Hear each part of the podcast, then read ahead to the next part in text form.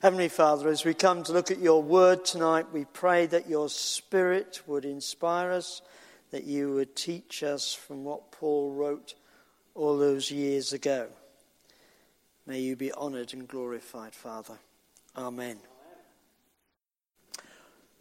Well, if you are a visitor tonight uh, here, uh, just reiterate what Richard has said. This is uh, a new series for us in this small book called Titus.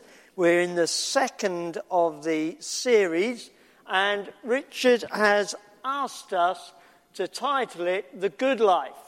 So, what's he mean by that? Well, the good life is what is, going to, is what helps us as church members, if we're following Jesus, to live godly lives.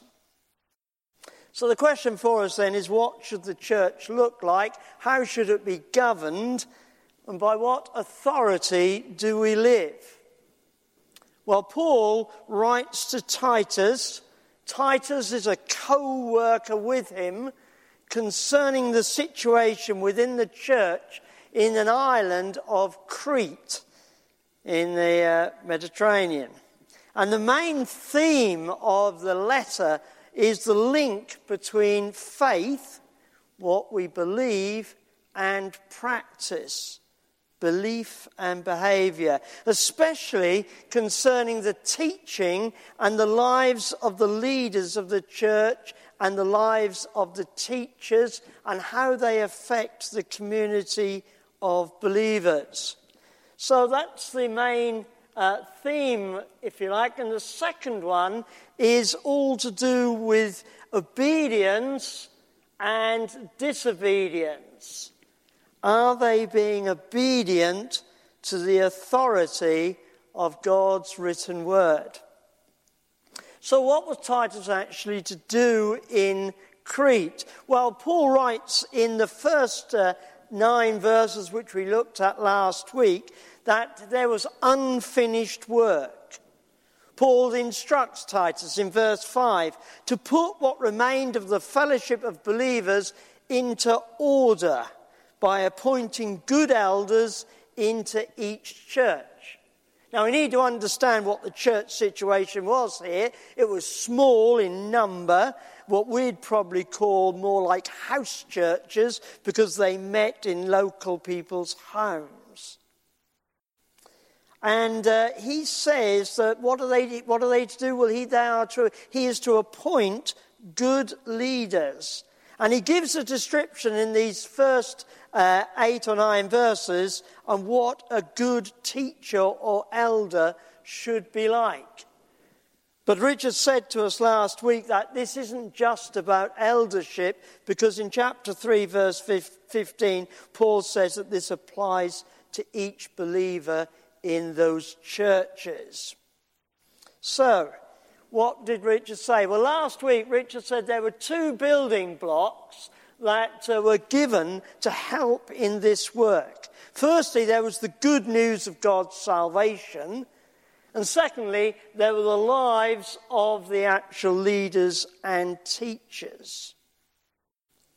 Now, why did he say that? Well, the reason is given in the beginning of our text tonight that we had read to us. Look at verse 10.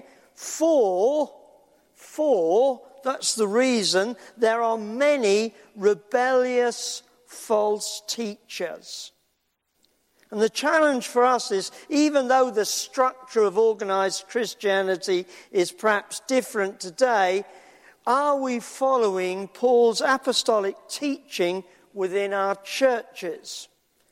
Do we recognize that there are rebellious, or there can be rebellious teachers and influencers who don't submit to the authority of the inspired Word of God. And so the big challenge for us is is there such thing as divine revelation which has authority over us today in our culture and our situation? Well, we will return to this later on this evening. But the situation in Crete and in other churches that Paul writes to is chaotic and destructive. And this has caused him to specify what moral and physical characteristics these elders and teachers should have and what should be taught. Paul wants to encourage the believers through having sound doctrines taught and leaders whose lives reflect this. So let's have a look at these false teachers in a bit more detail and why and how Titus should act. Well, we see in this passage that Titus is to appoint good leaders because of the character of these false leaders, the character of the false leaders. Look what he says in verse 10. He says that many of them are rebellious, they're insubordinate, they don't like taking the authority of the scriptures, they are talkers, and they are deceivers mere talkers and deceivers. Yes, they were impressive talkers, but the, teachers, the teaching contained little or no solid content of truth. They were disobedient and they were resistant to the authority of the apostolic teaching. And this apostolic teaching was to be considered on par with Jesus' teaching. We know of this because we read of it in 1 Thessalonians 2, verse 13. Now, these characteristics are very similar to what Paul had been writing to Timothy about in the church in Ephesus. We read of this in 1 Timothy 1, verses 3 and 4. And there is also evidence that these false teachers in Crete had the characteristics of the Cretan people at large and the people of Jewish descent, because we read of that as well in these verses. We read in verse 10, especially those of the circumcision group. Now, we don't know too much about the people of Crete, but what we do know about them, that in the ancient world in general, they were known for their moral decadence. The ancient historian Polybius wrote this It was almost impossible to find personal conduct more treacherous or public policy more unjust than in Crete. The reference to the character of the people in Crete is stated in verse 12, a reference to a poet called Epimenides who described his own people with these characteristics. Now, Paul wisely doesn't criticize the people of Crete, but he allows their poet to do so. And we also read that despite their teaching and claims that they knew God, Paul states that they are in fact detestable, disobedient, and because their minds and consciences are completely incapable of doing any good. And so we see that in verse 15, Paul says they are so detestable, they're not capable of doing any good. So, what we see here, of course, is that Paul doesn't hold back, does he? He uses strong language to make sure that Titus and the local churches can recognize who he is talking about the elders and false teachers. So then, what are these elders actually teaching? What is their teaching? What's the error of their teaching? Well, there's no reference in this passage here to actual doctrines that they are teaching. There's no list of wrong doctrines being taught. Now, some commentators think that these teachers have the characteristic of Gnostic thought, which concentrates upon ascetic requirements of keeping a moral code, and of also including some of the Jewish fables and myths.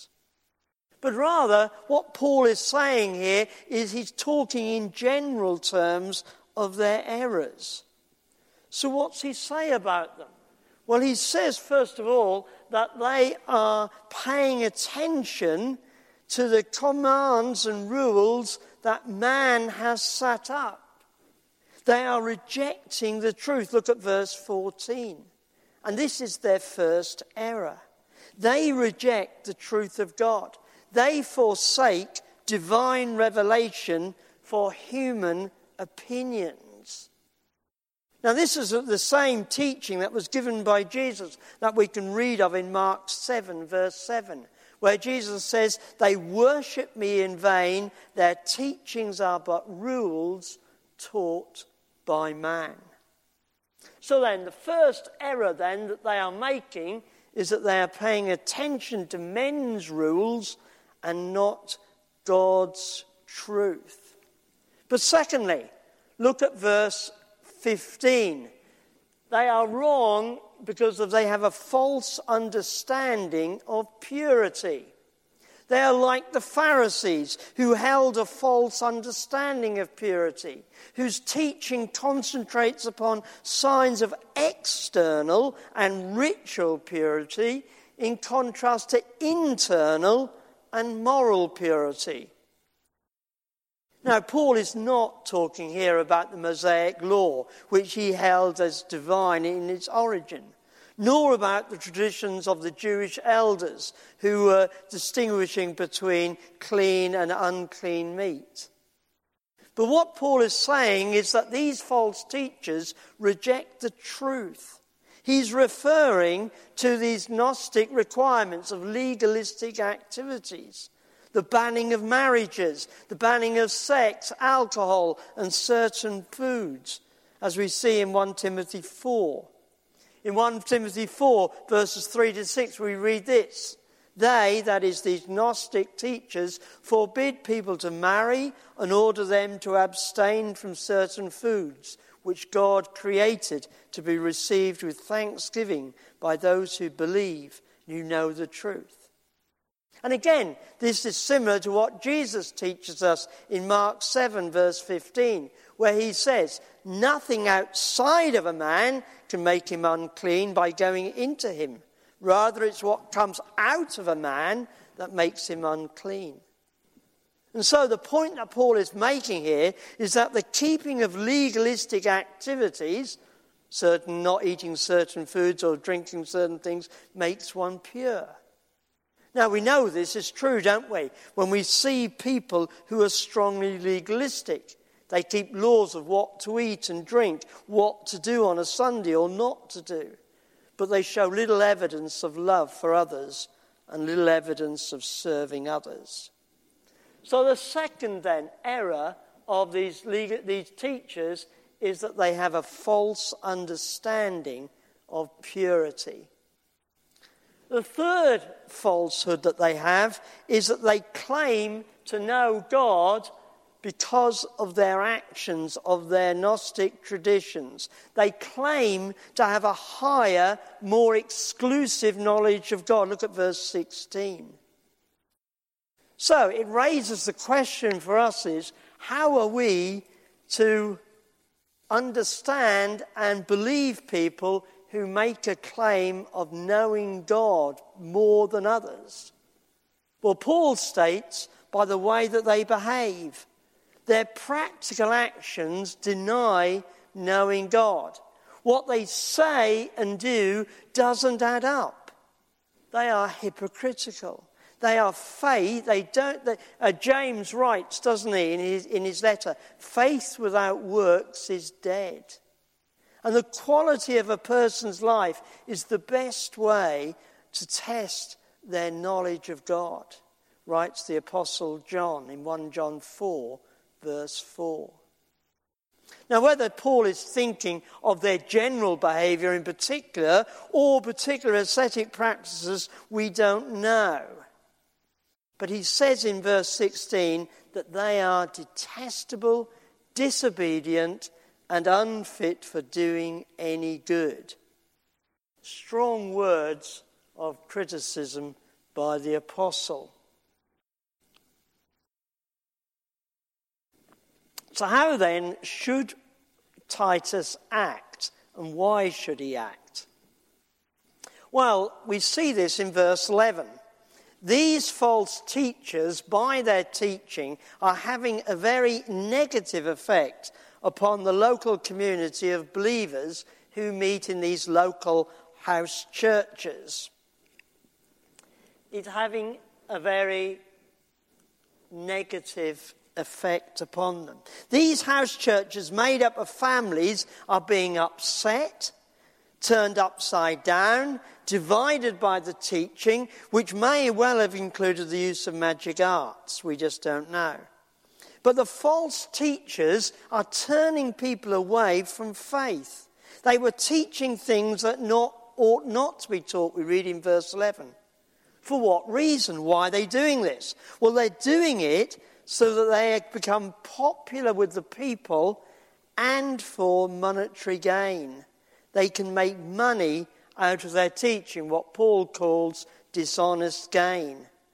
Their very actions are leading to division, so going against the command of unity within the family of God, of loving each other.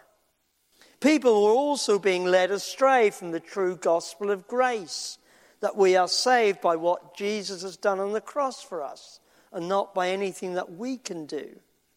So, Titus, Paul writes, action is required. There's no room here for placidity, no room for compromise, no room for allowing everybody to have their own opinion on the issue. Paul's stand is very unlike our modern thought and culture because there's no room here for empathy. No, Titus is told by Paul to silence these teachers, to rebuke them sharply. To rebuke them sharply. Look at verse 13. But why should Titus do this? Well, so that they, that is, the false leaders and teachers, may come back into sound faith, orthodox doctrine within the discipline of the church. Now, I think it's important that we note here at this point there is no instruction by Paul to Titus to eject these teachers from the church. No, what Titus has got to do is he's got to encourage them by giving them the correct teaching and help to bring them back into the fellowship of the community of faith. So, in other words, what we're seeing here is we're seeing love in action, bringing the false teachers back into the community if they're willing to repent and to come back to strong faith. Now, in today's church, can't we see similar situations arising? We see some teachers who are insubordinate towards God's word by being motivated by the desire for popularity and material gain. There will be those who want to teach what others want to hear rather than the word of God found in the Bible. There will be those whose influence will not just stop at the one or two people, but have a negative effect upon whole families or communities, splitting fellowships up. So, how can we apply this to our situation? What is going to be the application tonight from this passage? Well, yes, we receive teaching, don't we, from our, our clergy, from Richard, from our preachers and teachers. And when that's not, this is no comment on that. But we also need to recognize that we come under the influence of many other forms of teaching. From we've had for the last 150 years or so, we've had books written for Christians to read. But now we not only have these books, we have the radio, we have online resources, we even have teaching that comes from God channels on television. So, how do we benefit from them? How do we judge these varied inputs that will influence our lives of faith and discipleship? Well, the late John Stott, who was a theologian and a pastor in London, gives us three questions or tests on which we can apply as we look at different influences and teaching upon our faith. Three influences or three tests. The first one is that we can ask is where does it come from? Where does it come from? Is its origin divine, that is from God, or is it from humanity, from mankind? Is it laid down by God in the Bible, or is it from man? Is it revelation as seen through the teaching of the Bible, or of tradition? Or does it come from man's cleverness and thinking? So the first question then we can ask ourselves is what is the origin of this influence or teaching? Secondly, John Stott says, is its essence inward or outward, spiritual or ritual? And then thirdly, what are its outcomes? What's the results of this teaching? Does it lead to a transformed life for those who follow it, where people who encompass the teaching become more like Jesus? Or is it just a matter of a formal creed? Well, I think there are three useful tests that we can make as we listen and hear teaching uh, about the Christian faith from many different sources. And these three questions illustrate the character of what John Stott calls true religion. He puts it like this He says of religion that true religion is divine in origin, that is, it comes from God, spiritual in its essence, and moral in its effect. Its true religion is divine in origin, spiritual in its essence, and moral in its effect. In other words, as we look at discipleship, as we look at following Jesus, does it stem from God, what Jesus teaches? Do we follow the spiritual practices that Jesus taught us in the Sermon on the Mount? And do our lives show changes brought about by the Holy Spirit so that we become more like Jesus? Well, true discipleship involves following Jesus, his teaching and actions, and putting love into action. In contrast, these false teachers that we have read of in these verses tonight, who according to Paul are detestable, which provokes disgust in the people of God, they're disobedient, they're dismissive of God's word, and they're unfit for doing any good. Now, of these three characteristics, the one of disobedience is the theme of this passage. So then, to return to my big question for the church today is there such a thing as divine revelation? Because that's the start of true religion. And does this divine revelation have authority over us as individuals and as a corporate body together? So, are we ready to submit to it, to God in humble faith and obedience? Or are we like unruly children and reject God's authority? There's a man called Harry, I think it's Blamires, and he wrote a book called The Christian Mind. And he says this An authoritative revelation leaves us with two alternatives either the bowed head or the turned back. The bowed head, one of submission to it, or the turned back, going one's own way.